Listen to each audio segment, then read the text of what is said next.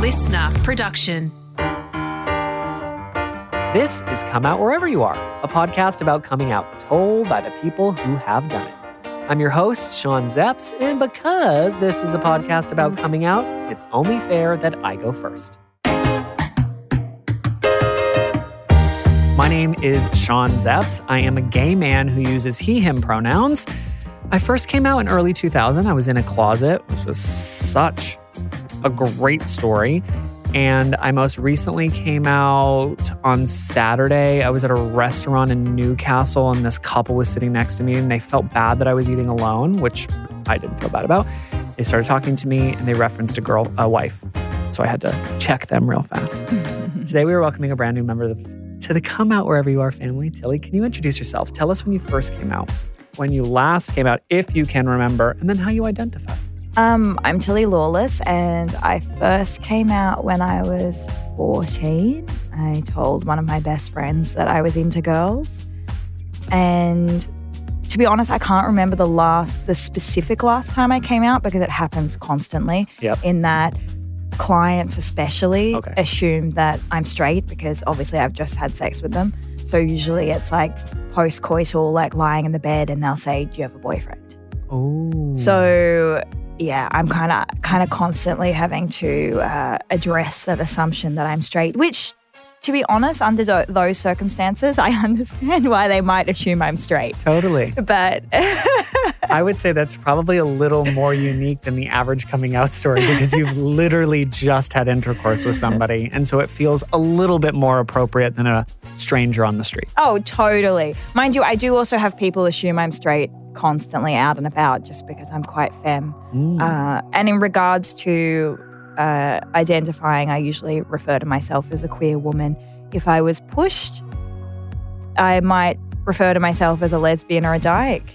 Um, Yes. Yeah. We have so much fun stuff to unpack. Tilly Lawless is a queer sex worker, activist, and writer. Her first book, Nothing But My Body, came out in 2021, and she is the host of the latest season of the ABC podcast Tales Tall and True, which this time around tells the stories of seven sex workers from across Australia.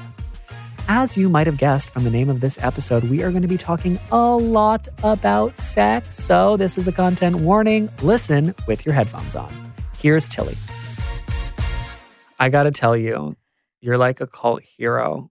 There's so many of my friends, when I told them I was talking to you today, freaked out. Oh, really? Yeah, just, I mean, you're a badass, but Well, I- gay guys or Yes. girls? Okay, Yes. yeah, yeah. gay men just like are, uh, adore you. I mean, I am a fag hag. so- Yes, fruit fly, fag hag, we adore you. So there's a lot to unpack because I've been watching from afar, but there's a lot to unpack in, in just the words that come out of your mouth, which is exciting. 14 is young ish. I think you got to be a confident individual over the course of the last four years to know at a youngerish age who you are and feel comfortable to talk about it. Did you grow up in an environment where either there were queer people around you or you felt safe that you could talk to people around you about your sexuality? Okay, so I grew up in a small country town. I did know there were two lesbians in the town and there were two gay men, as I feel like it's kind of uh, what, what, the gay, the gay in the village, you know, like yes. Um, so I had seen, I was aware of homosexuality, but it definitely wasn't something that was normal or Yep. accepted. I will say that I think what made me comfortable with my sexuality from a young age, besides I've always kind of had, I suppose, kind of a bold and like outgoing sort of personality, was the fact that I was really um, hyper involved with queer communities online from a young age. Oh, okay. So like I was even though I like grew up on like a small rural property and I was quite isolated from other queer people like physically, Yep. I, you know, uh played RPG like from like 12 to 15. So I was on like a lot of forums. I was into the early days of Tumblr. So I kind of was like really, you know, like Tumblr back when it was like soft lesbian porn, you know, Yes. like just like all the gifs of like girls like making out and like pink taco lovers and all, all those kind of blogs. So I realized quite young that I was into girls and I had the language to speak about it Mm. that I wouldn't have had if it wasn't for the internet. I got to tell you, Tumblr is like 50% of our community's origin story. That's the true. number of times it comes up, not as a, a place to discover porn, even though it became that down the line. Um, but like you've just said, a soft introduction, it was a really good educational platform. You would find these like Totally. beautiful images, like these long images that would have like Q and A's on how you could come out to someone or the definition of words. I remember it was the first time I had seen all of the sexual orientations and flags collated together in one image. Yes. I was like, why is this better at educating me about sexuality than school? Totally. And it also the conversations back and forth between people and also the way it created this kind of like uh, global environment of like, I mean, I was, I will say, I think that the notions of queerness I had were very American Mm. notions because it Yes. was mainly coming from Tumblr. Yeah. And that's something that I've kind of, as I've grown and had more physical spaces with queer community in Sydney, for example, I've kind of separated myself from some of the things that I perceive as more American, like pride, for example, which Yeah. to me is like a very, very American like notion and sensibility. But yeah, I'm I'm very grateful for uh, Tumblr and that community in my teens. So you come out at 14, you tell a friend. How do they react? she was very accepting. I can't remember if she was that surprised. I think I said I, I said I was bisexual. I Mm. like even though I was a I wasn't actually I was only into girls at that point. Saying I was bi seemed like a much easier step than Yeah. saying I was gay. Yes. So I think she was I think she was okay with it and then I I think I told some other people at school when I was 15 so like a few months later I kind of like let it sit for a little bit but I did call myself bi I think for like the first year and a half and I was one of those people that accidentally uh, invalidates bisexuality by using it as a stepping stone to announce my gayness I'm Like- so excited we get to unpack this because most of the people that I've had a chance to talk to this about, me in particular, I really struggled. I went through a phase where I felt like such a shithead Mm. for the number of people who came out as bisexual to the people that I came out bisexual to who had I had helped plant a seed in their head that that was bullshit. And so when other people Mm. after me came out as bi, they were like, "Yeah, okay, we've already seen Sean on his way to Gayville, you too." But I am gay still. Mm. And you have gone through a journey. And now you kind of refer to yourself as queer largely. And we'll talk a little bit about your sexual practices and what you do for work and all of that. Mhm. But do you feel bad about that? Or is it Oh. something you don't think about? I mean, I was 15, 14, Mm, 15. Maybe if I was doing that in my 20s, I might feel some guilt at that age. Like you look back, you're like, I was so young. I was in a town that wasn't accepting of Yeah. homosexuality. Like I don't really hold it against myself for using for using the term bi. Mm. Yeah. Oftentimes, when we talk about the coming out experience, usually I'd say the community links that moment, the one, as the time they tell their parents and how their parents react. Did you have the opportunity to come out to parental people in your life? Um, so that's was never I, I I don't have a relationship with my mum and I haven't since I was around that age actually. So I never and have never told her directly that I was gay. Um so I'm not sure what her her reaction was. Like we don't have a relationship for other reasons, like apart from that. Okay. Um, my dad, I told at around 16, I think, and he wasn't anti it. He just didn't believe it. You know, he thought I was going through a phase. You know, he was like, You're living in a small country town. Like, you haven't met many nice boys yet. You know, like once you move to Sydney, you'll meet like more interesting boys. He's like, Of course, you're interested in girls in a small country town. Like, they're all country The boys. guys are you know? garbage here, Yeah, exactly. but in the city. Exactly. and I will say it took him, I would say, maybe t- maybe 10 years, like, you know, till my mid 20s that he finally accepted, oh no, she's like, this is not a phase, you know? My extended family, a lot of my extended family are Christian and quite uh, conservative Christian in a number of ways. So it didn't go down so well with them, but they also the fact of of my work complicated that relationship too. So for me Sure. now it's hard to separate the hostility I have from some of my extended family, hard to separate which is homophobia and which is whorephobia, you know? Yes. Yeah. And they were also very confused when they found out I was a sex worker because they were like, but we thought she was into girls. Oh, do you think there's a lot of people who just think sex work is only a straight thing? Yeah, a hundred percent. Wow, Yeah. that blows my mind. I know. I've been on, I'm in the wrong part of the internet, clearly. Yeah, yeah, yeah, yeah. We're we're in our little queer bubble. Yes. Yeah. So that 10 year phase you were going through through your father's lens, is that you having to constantly educate to get him to that place, or did that happen on his own?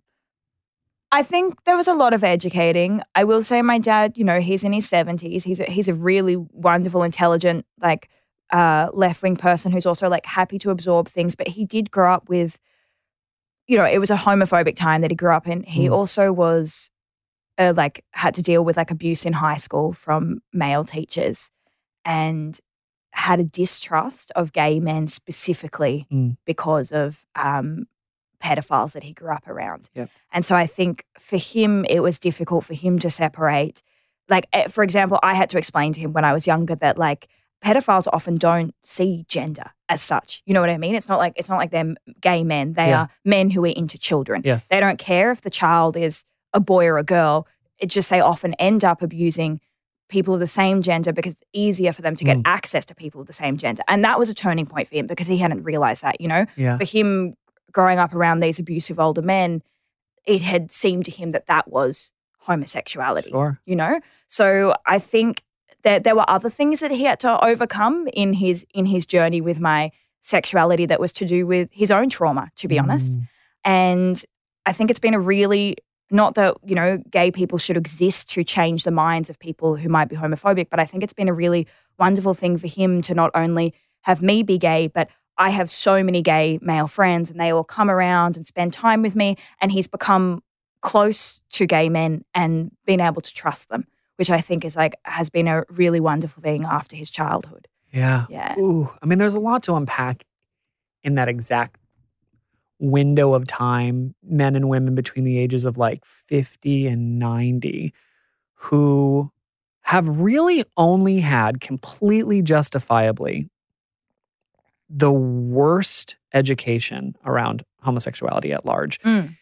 If we just took a poll of the average person in the globe in that age bracket and said, like, what are three truths about queer people? Truths, they would be able to be like, thrust out a bunch of really negative words mm. HIV, AIDS, death, yeah, maybe some partying. And then I guess they'll a lot of them would bring in the church because a lot yeah. of those labels around homosexuality had something to do with religion, pedophilia. And to think that any of that belief system would be unjustified or that they would be picking that out of nowhere or that there wasn't a pattern that they could latch onto mm. and hold onto is a little far fetched. Like, oftentimes when we're really upset at people, you've just framed it beautifully, which is why I'm driving it home here. Because I was so angry for such a long time that those people in my life also Roman Catholic, also mm. grew up in that community, weren't willing to like take a new look at something, but they just believed that pattern mm. to be true. I mean, it was on the Sydney Morning Herald like week after week for years yeah. that we were these types of people. And so to do that education, well, one, it's a lot of pressure on us. I guess you have to like slowly but surely keep educating. I don't know, teaching an old dog new tricks is possible. Oh, it, it, complete, it completely is. Mm. Yeah. Mm. Like my dad is definitely, you know, he's in his 70s now and he's um, definitely very open minded and I would say knows a lot more than the average person in their 70s about queer issues. But it, def- it definitely took some time. Like he was, I will say he was homophobic and I use that term in the in the original sense of the term as in terms of phobia as in fear. Like he was oh. scared of gay men yeah. because of his experiences of as a child. Yes. So it was like and it's interesting for me because obviously I think homophobia is a terrible thing and a lot of people are homophobic because they're bigots. Yes. You know, but then for me having this personal experience with him, I was like, wow, I can see that this this homophobia in you comes from trauma. Mm. You know, which doesn't mean it's not dangerous and a terrible thing, but like meant that I had more patience with it. You know? Yeah. We've never once spoken about the actual phobia part of that that of that phrase and what that means. And I've never, ever until this moment unpacked the genuine and justified fear that some people might have for any community based mm. off of their personal experience. Even if it wasn't firsthand, I know that there are people who are hypochondriacs, people who are really fearful of disease. Like those are real rooted issues that people work through with mental health professionals. And if you were alive during the HIV and AIDS epidemic and this fear grew inside of you of sexual intercourse, I've, mm. I've read about this people who grew up queer or allies or bigots who were being educated at school, at home, that they should be fearful of sexual intercourse mm. and that it could lead to STIs or worse or death. And that how that would challenge your entire relationship to someone who's coming out to you later in life and what that would mean like a fear, Yeah. a genuine fear, and not just my Bible says you're totally. And that's where the fear of like, or judgment of gay men's promiscuity can come Mm. from. They're like, don't you realize that sex is dangerous? We shouldn't be having sex with multiple people. This is something that can kill us, you know? Yeah. Like so much, so much stuff comes from fear, which is not to excuse it, but I think it's always important to understand where it comes from so then you can do your best to change minds. Yes. Because like responding to someone who's scared with anger doesn't help anything, you know? yeah, you're right. Like And also, I guess it's easier said than done when it's a stranger. Like if it's someone on the street who's just Oh, like yeah. dyke and you're like, okay, I actually don't need to unpack this. But No, if it's no. someone you care about, if it's someone you're related to, I mean, you get to make that decision. And Yeah. am I going to give them a benefit of the doubt and understand where they're coming from so that we can work towards a resolution or whatever, a Totally. solution or not? And that's fine too. Yeah, yeah, you know, completely. Either either way that you're capable of doing. But when it came to my dad, I was like, you know what? I love him, and I've got the energy to educate him on things. And if I don't educate him on this stuff as his like gay daughter, I'm like, who's going to? Yeah, Like- exactly. You're so right. Yeah. Now, I would argue as Mm. a gay man that the types of interactions I've had over my lifetime that fall into either the homophobic or bigoted category are usually a lot less sexual. They're a lot less like my sexuality is not there.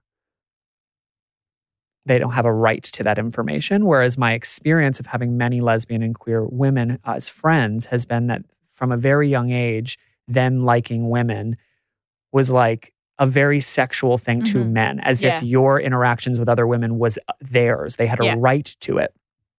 Because of your journey and what you've done for a living, I'm really interested in in those formative years of you coming out and being lesbian, being with other women. Did that happen to you on a regular basis, and how did you deal with it back then? Oh, totally. Like, I mean, I think this is a line that's thrown around a lot, but basically, like, lesbians are fetishized, whereas like gay men are dehumanized. But like, fetishizing is just another form of dehumanizing, you Mm. know? Like, it's still homophobia just coming out in a completely different way. Yeah, So, like, yeah, with my first girlfriend, you know, we dated from when I was 17 to 19.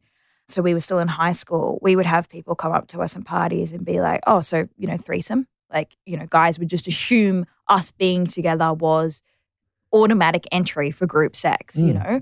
So, it's totally a thing. And I mean, I, for the first few years of uh, doing sex work, I had to reconcile myself with the fact that I was often playing into this lesbian fetish in order to make money, you know? And I still do that, you know? Like I have men men book me for lesbian threesomes where it, it is that fantasy for them that there's two women who just like want want him completely, you know? And he's like um and like we can't control, you know, our cravings for him even though we're like both gay and like whatever.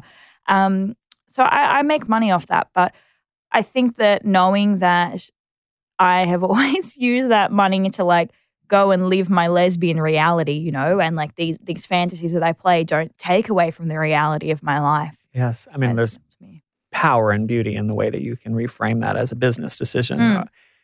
I'm guessing as a young person, I'm trying to wrap my head around how that would challenge your identity in general. Like that, that there's a constant tie back to fucking men. Like a con- like even your own desire to just be with women. The universe, this like Mm. heteronormative society, is like, but it's still about like we're gonna make this about us. Still, we're gonna challenge your relationship because men are the only option in their mind. Totally. And I mean, I think that's perhaps why a lot of uh, queer women are stereotyped as misandrist, you know, like hating men because they, you know, sometimes are resentful of this constant linking back to men or this idea that every person's life should revolve around men. For me, I feel like I didn't react in that way. I went more the way of like, I don't even allow men to make me angry because I don't want to have any emotional reaction to men. I, I, hmm. to be honest, I don't think about straight men very often. Besides my engagement with them at work, Yeah. They don't factor into my consciousness. And I sometimes find this whole like brand of feminism that is about like men are trash, like chuck men in the bin. Besides the fact that that's being critiqued as like problematic when it you know comes from white women and is like Yeah. dismissing all men, you know, um, you know, especially like black and brown men who are marginalized in their own ways Mm. that kind of feminism doesn't speak to me because I'm like, I mean, I'm not even thinking about men to throw them in the bin. Yeah. You know, my like my life is full of you know queer people and women and and men just aren't factoring into my consciousness very much. Mm. So like, sure, like if a guy reduced me and my girlfriend's like relationship to a fetish for their entertainment, like I'd be like, oh, that's annoying, but then it would be gone from my head a minute later. You Yeah. know? Yeah. I mean, I can relate so aggressively, it hurts. When I see another article that's like, straight men does this, and people are freaking out in the comment section, I'm like, I thought we knew they were trash. That's why I uh, uh, isn't, I, aren't we on the same page here? Are we just ignoring I them? thought- I'm like, I thought we were why there. are we giving this, give them this time? You know, like and all Mm. this outrage. I feel like it's just like a constant like thing of outrage. But you know what? I think a lot of the people who are writing that shit are people who write who who date straight men. Yeah. so they actually have to continue Sure. that We got to make this better. We got to make this better. We got to fix it. exactly. Whereas you and I can be like, I just won't have anything Yeah. to do with it. No, 100%. So, chicken or egg question Yeah. What comes first? Stepping into sex work or coming to terms with your queerness? Oh, definitely coming to terms with my queerness. So I, yeah, I came out around 14, 15. Only slept with women actually till I was 19, then only dated women. Slept with a guy when I was 19, was like, oh, that was an anticlimax in that it was so easy. Oh, okay. like, okay, not okay. as in like Yeah, it wasn't was good. terrible and just like, climax. No, I just was like, because like with women, you have to make so much more effort, like to make them come. And like, whereas like with the guy, you just like put them in doggy and they come and you're like, that was it. Like, so I, you know, had sex with a guy and then was like, wow, that was really easy. And then I was like, well, I need money. Maybe I'll try sex work. Mm. So, um, you know, called up an escort agency with a friend and like started straight away. And the first client I slept with was only the second man I'd ever slept with. So, yeah, I definitely had already was quite, I guess, uh, mature in my queerness for the age I was at, Mm. as in like had had multiple relationships with women by the time I started sex work. And I think that was a probably a very good thing for me to be settled in my sexuality when I came to sex work. Yeah, I would think Yeah. so too. The reason I even asked was oftentimes when I get a chance to speak to pansexual, queer, bisexual individuals about their the exploration phase that has them kind of identify uh, who they truly are, they often talk about discovering the different types of sex, uh, sex that happens uh, that they enjoy unexpectedly. A- A, Mm. threesome where they really enjoyed it in a way they didn't appreciate, or discovering a specific type of porn and and coming to terms with the fact that it didn't discuss them the way that it might have, or they thought it might have when they were younger. Mm. Or what we can also unpack is uh, physical stimulation versus emotional stimulation. so Mhm, falling in mhm, love with a mhm. woman at a young age, only being able to fall in love with women, and then having a sexual interaction, having that be separate from the heart versus the body. Yeah. And it's a leading question because I'm projecting, but I always just kind of thought queer people would be better at exploring those phases innately. If you're a lesbian or gay, you're surrounded by community who talks a little bit more openly about sex. I don't know if that's made I, up. I think so. And I think, I mean, I also find that sex workers are, are often better at, at navigating sort of those boundaries and differentiations between types of sex. Mm. I will say the the learning of like all the things you're listing, like the difference between emotional sex and, um, you know, more just fun physical sex, uh, the difference between having sexual attraction to someone versus having sexual compatibility with someone, um, what kinks you can find you're into that you, you completely surprise you, all that kind of stuff. Yeah. That has been an unending journey for me. Like that, is, that is that is still going. I often still engage in something, a role play at work that I would never have thought of doing, and I'm like, wow, that was actually really hot and fun, you know. So I think that, and I mean, I think life might become boring if we didn't have new things to learn and Yeah. have unfold within us through through the decades of being alive. So yeah. I'm glad that that is continuing for me, and like I still very much have a curiosity in Mm. in sex and what I engage in. Yeah. Let's go back to straight people, even though we don't talk about, we don't think about straight men all that often. I have slept with a lot of straight, quote, straight men in my lifetime uh, who explore their sexuality outside of their straight relationship. And when you talk to the women who are in those relationships and the men, I often hear either judgment, oh, that's disgusting. I would never let that happen. Monogamy is the only way. Or mm-hmm.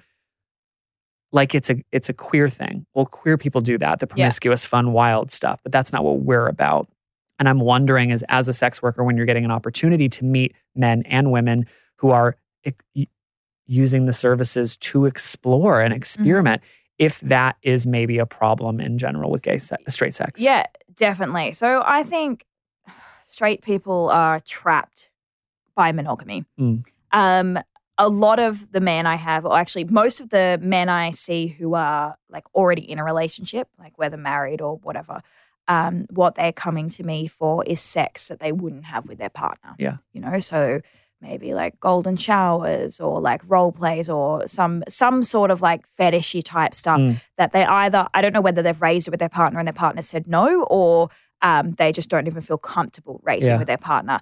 And the fact that they feel like they have to step outside, I don't think there's anything wrong with stepping outside the relationship when you're open about it, you know, but the fact that they have to secretly step outside of the relationship to engage in these fetishes to me shows what a real problem there is with the culture of monogamy, that Mm. these conversations aren't being had openly.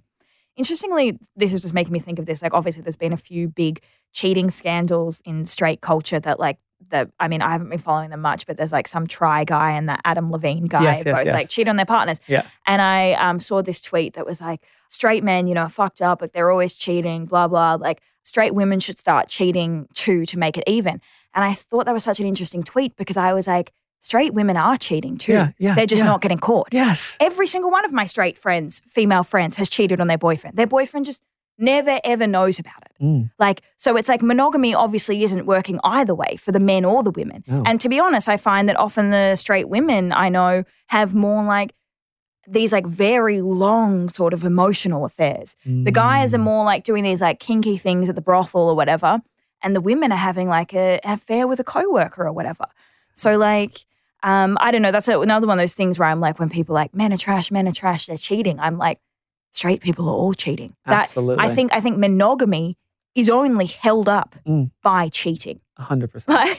Well, that's why I've always, when I say that gay sex is, queer sex is better sex, I don't actually mean that like the sex that we're having is better than straight people. That's ridiculous. What I mean is honesty and communication, what I need. Yeah. Because when I have this conversation, I've been in and out of open relationships for as long as I've been sexually active. Whenever I communicate that to straight people, women, let's just focus and isolate on it. We have these intense conversations where they say, I could never have those conversations. I will never have those conversations. If I did, the relationship would end. And the idea that your sex life is not rooted in honesty, Mm, mm. I would like to explore. I am thinking about exploring. I'm not getting fully what I want out of this. I did a little poll at a dinner party once with all girls. How many of you have told a man that he's a bad kisser? And it was like two people raised their hands. You do that same poll around gay men, and it's like 100% of people. And I've just never gotten a chance to really think a lot more about the power of brutal honesty in getting your nut. Like, I want to get the best nut possible. And here's what I'd like to explore and try, and not have that be damaging to your relationship or a bad, like an Mm, mhm, attack mhm, on the mhm. romance that you possibly have. Is are a majority of your customers quote straight? Yeah, most of them are straight men.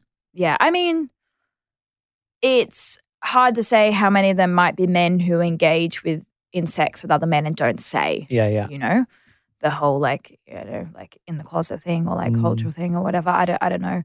But yes, they present to me as entirely straight men. Because are queer women not needing to leverage the service as much? No, I don't think it's that. I think it's that it's it's a cultural thing that it's less socially acceptable for women to pay for sex. Mm. Like men will come in in groups, you know, like they go to the strip club together, they go drinking together, and they all head to the brothel together. Yep. Women would never go to a brothel together to book a bunch of book a bunch of people.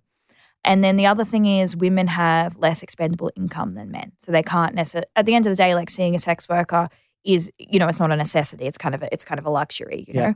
Um, and it can still be, you know, a luxury that can be affordable to working class people. Mm. But um, yeah, women don't have the money necessarily to spend on that regularly.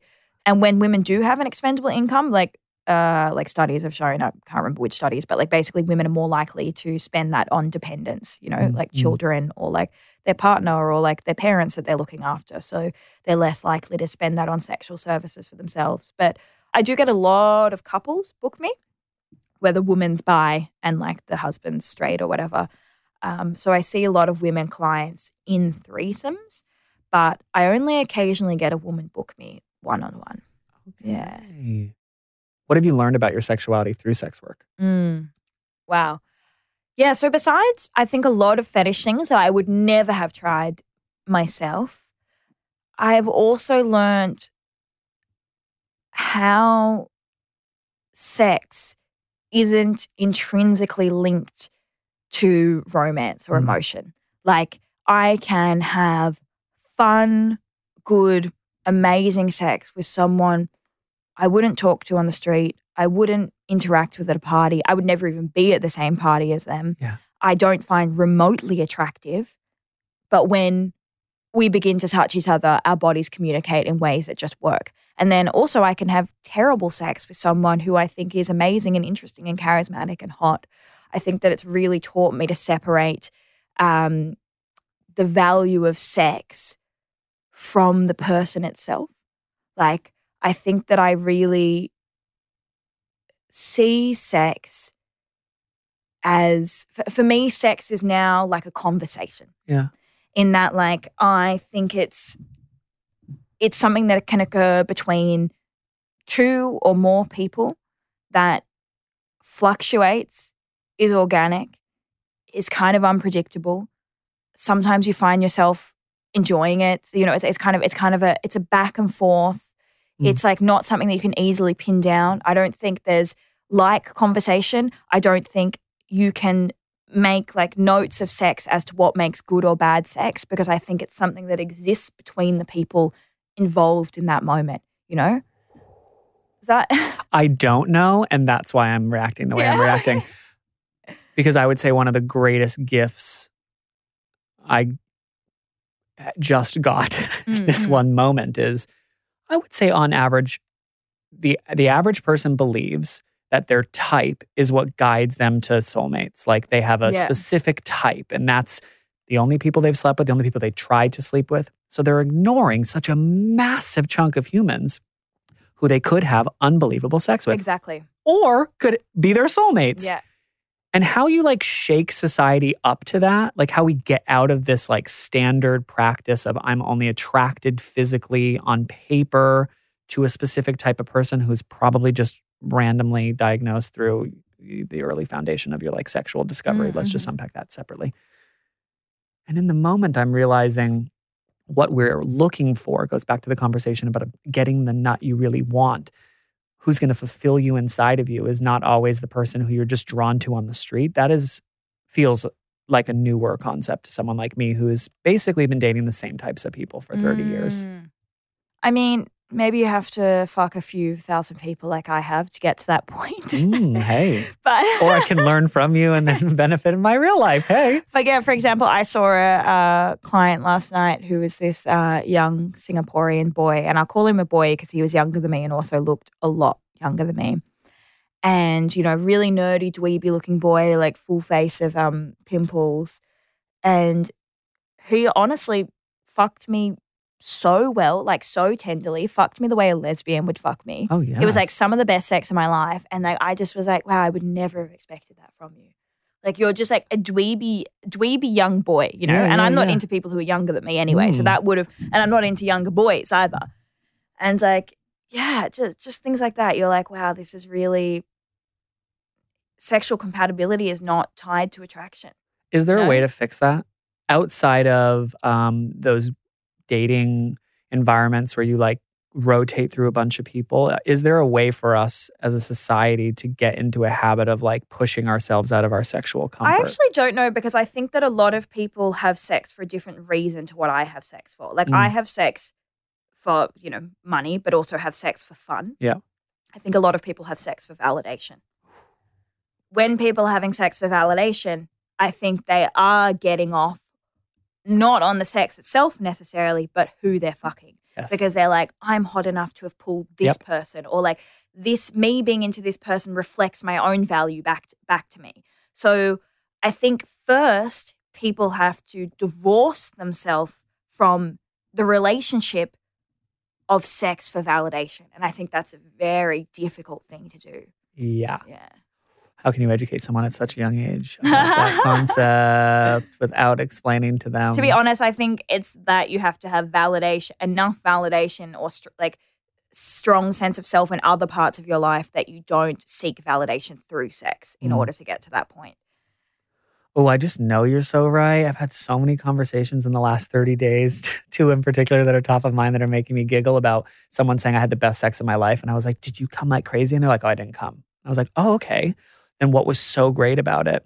And it was now what I'm realizing was more about what they pulled. They're like the he was six foot so four. hot. He Yeah, had six yeah, pack. yeah, he was a professional basketball player. I was like, but he didn't make you come. Yeah. Did it feel great? I mean, that wasn't even in, that was not what they meant. Yeah. And that meant something that was exciting to them in that moment with me to share the story. Because my reaction was like, show me a picture. Yeah. Slay. and then they yeah then they get some sort of social cachet of like having fucked this really hot person it's like Yes. i mean i think it's a real that whole like also social status um from like fucking like people who are perceived as desirable is a very real thing in the gay guy community 100%. yeah i think more so even than in in with lesbians I would agree. yeah I've said it on the show many a times before, but there is no person more judgmental than a gay man. Mm. Like when I moved to Sydney, I had someone come up to me and say, like, you got to gain weight or lose. You can't be stuck in the middle. And that's very like the Sydney energy of like pull it together or go all out. Like either be a sloppy yeah bear, like whatever, or pull it together. And that energy like follows you around the queer community in a way that I don't always even see amongst straight people, which is yeah Speaking of queer people uh, versus straight people, what you do for a living, is it true that straight people are harder on you for the career choice than queer people? Or are queer people just as judgmental and confused? no, straight people are definitely harder on it. I think that's just because queer people have been, ex- well, people, not necessarily queer people generally, but I would say queer people immersed in a um, inner city queer community Mm. have been more exposed to sex workers generally. Yeah. That's in Australia, Okay. in Sydney or Melbourne. And also somewhere like Berlin, you would find, I find queer people very accepting of sex work. Somewhere like London, less so. Mm. You know, I'm I haven't spent much time in America, so I can't speak to that. But um, I think, yeah, the Australian queer scene is particularly accepting of sex work. But then it goes back to my beginning part of the conversation, which is why are queer people not using sex work as a way to explore and have fun in a bigger way? Okay, queer women uh, tend to be lower socioeconomic status than queer men. They tend Mm, to earn mm. less money. So I think genuinely with queer women, they maybe don't have the money to spend on sex workers. I think gay men are seeing sex workers.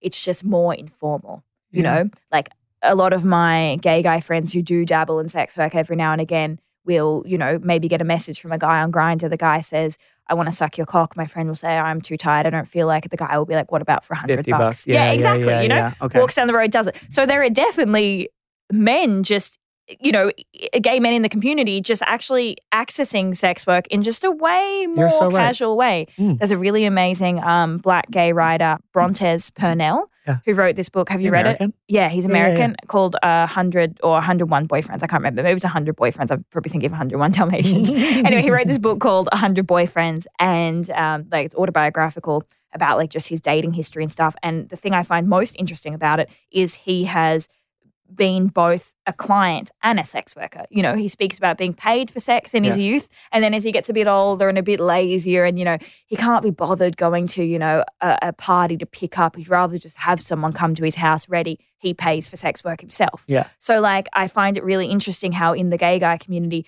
those boundaries between client and um, worker are more blurred Yeah. because a lot of gay boys maybe start off, and, and that comes down to de- desirability politics. But when they're young, they can charge for sex, and when they're older, they need to pay for sex.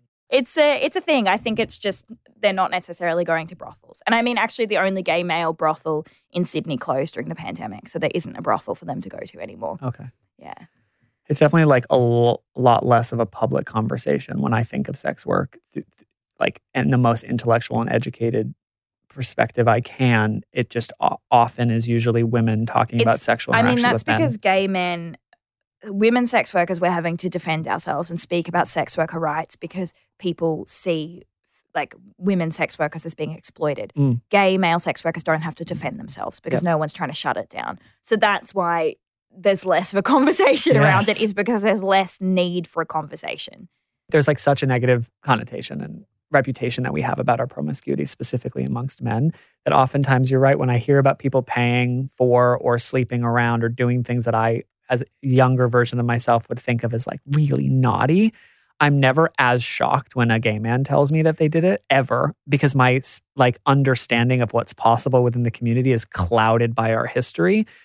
Whereas I'm just always like my little monkey brain, my little baby kid 13 year old who doesn't know anything about the world hears of it happening to a woman and I like pay attention in a Yeah. different way. Yeah, yeah, yeah. Which is a clear proof that as someone who's a member of the community who makes a living talking about queer rights is still my initial thought is still that and that's where the problems are or that's Mm. where they come from.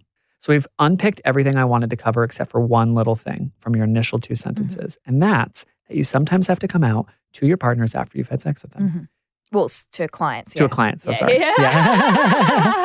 Now, obviously, in your personal life, I imagine it's a little bit easier, but through the lens of having a client and coming out to them, is there a line where you decide based off of what's just happened that you are not going to come out to them? Oh yeah, totally. Often, to be honest, I, I, um, if they ask, do I have a boyfriend? I just say no at first. But then if they push, I usually only tell them if I'm into girls. If they then push to go on a date with me, oh, Okay. like then they'll be like, oh, so you're single, so like blah blah blah, and then I'm like, oh no, actually I only date girls. Or if they're like, oh, why don't you have a boyfriend? Like a girl like you, like you should have a boyfriend. That's when I tell them. Okay. Because like I don't, you know, some clients I do get intense homophobia from clients sometimes. So like it's not always in my best interest to say outright that I'm into girls. So it's only if they kind of push me into a corner where I'm like, it's actually better for me now to say me saying I'm gay might be a back off for Mm. them, Mm, mm. then I'll say it. I mean, sometimes that doesn't work because I say it and then they're like, "Well, that's so hot," like you know, like. yeah. But then it usually goes in my favor because they're like, "Next time I'm going to book you with another girl," and I'm like, "Great, Great. See you next yeah, week. yeah. well, I guess I the reason I asked is it Yeah. it feels to me like a career that has the potential to be more dangerous than say what I do for a Mhm, living mhm. here in this podcast studio. And so I imagine there's like your mind has to like compartmentalize but like 14 different ways. If I come out is am I going to book another job? Yeah. Amazing. Yeah. If I come out are we going to have a better relationship next time? Mhm. If I come out is this person never going to want to see me again? If I come out is this going to potentially be dangerous? Like Yeah. does your brain have to do that? You totally have to acce- assess, but I will say, as a feminine woman, and I think especially like a femme who presents very femme in my bookings anyway, Mm. I'm never too worried about dangerous homophobia from them because they're far more likely to fetishize me. Ooh. I think it would be far different if I was, say, like a butch queer woman who was just kind of in femme drag, you Mm, know, mm. like, but because I'm just like quite feminine the you know so much of homophobia also comes from like people's issues around gender rather than necessarily sexuality Yeah. anyway and they're never going to because i'm womanly enough for them they're not going to project that kind of like fear of diverse gender s- stuff onto me you know Yes. so i'm i'm usually more like am i going to lose them as a client or am i going to get another booking from this rather than like is Mm. this going to escalate in a dangerous way you know Mm, of Yeah. course, that makes total sense to me. Are you telling these types of stories in your current project? You're doing a podcast with the ABC, right? Yeah, so I've just done well. I actually only tell one story on the podcast, Okay. which is uh, Tall Tales and Truth, because it's a bunch of like maybe six or seven uh, sex worker stories from Yeah. like different sex workers. And actually, I do in my story speak about being booked by a pregnant woman, which was really, really amazing. Uh, yeah, that's fascinating. She was seven months along and had never been with a woman before, and her pregnancy hormones made her want to try it. Her husband left the house for the three hours she booked me for so it could be her own private experience. I'd never been up close to a pregnant woman before, and I'd certainly never fucked one. Her breasts were firmer than silicone implants, blue veins showing through the pale. Beforehand, I had been nervous, had quizzed friends with children about what positions are best to have sex whilst heavily pregnant, had confided to my partner my fears about topping her incorrectly, somehow squishing her belly. I'm not as fragile as you think, she said when she saw me hesitating.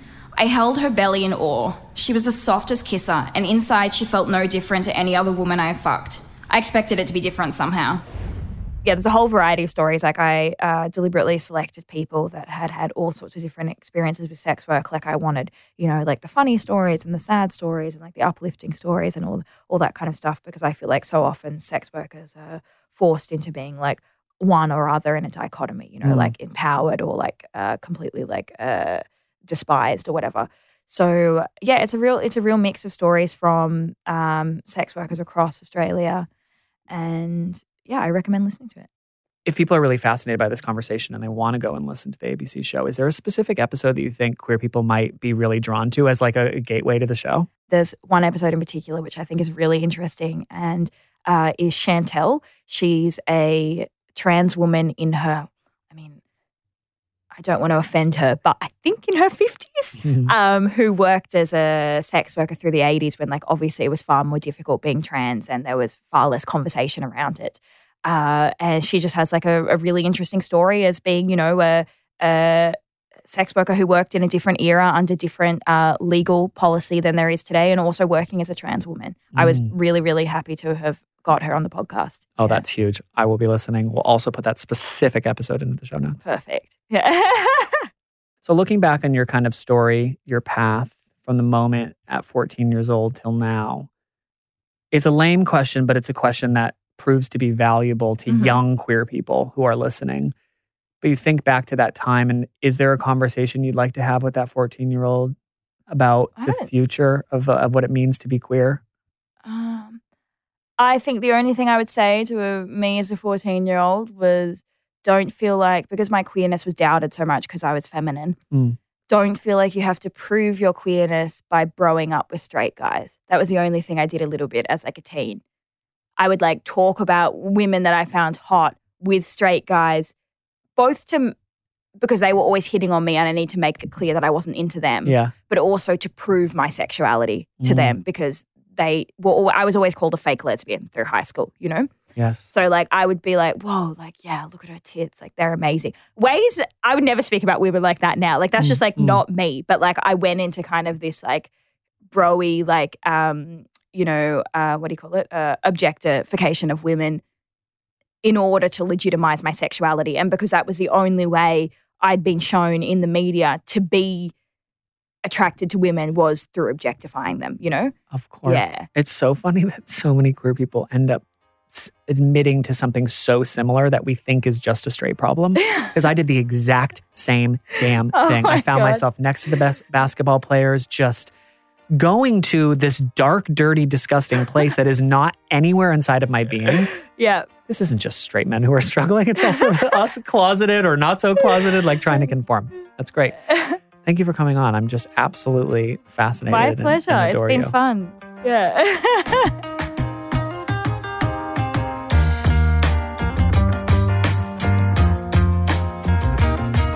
Okay, we are back. How are you going? How are you feeling? If this episode left you wanting more information about our wonderful LGBTQIA plus alphabet, then you should check out Minus 18. They're Australia's LGBTQIA plus charity. They have heaps of resources on their website, and they run trainings for workplaces and classrooms. Minus 18 are on all socials at minus 18 youth, and their website is minus18.org.au. But minus 18 isn't a helpline. So if you're looking for support, you can call QLife on 1 800 184 527 for free every day from 3 p.m. till midnight. If you're feeling anxious and not up to talking on the phone, they also have web chat at qlife.org.au.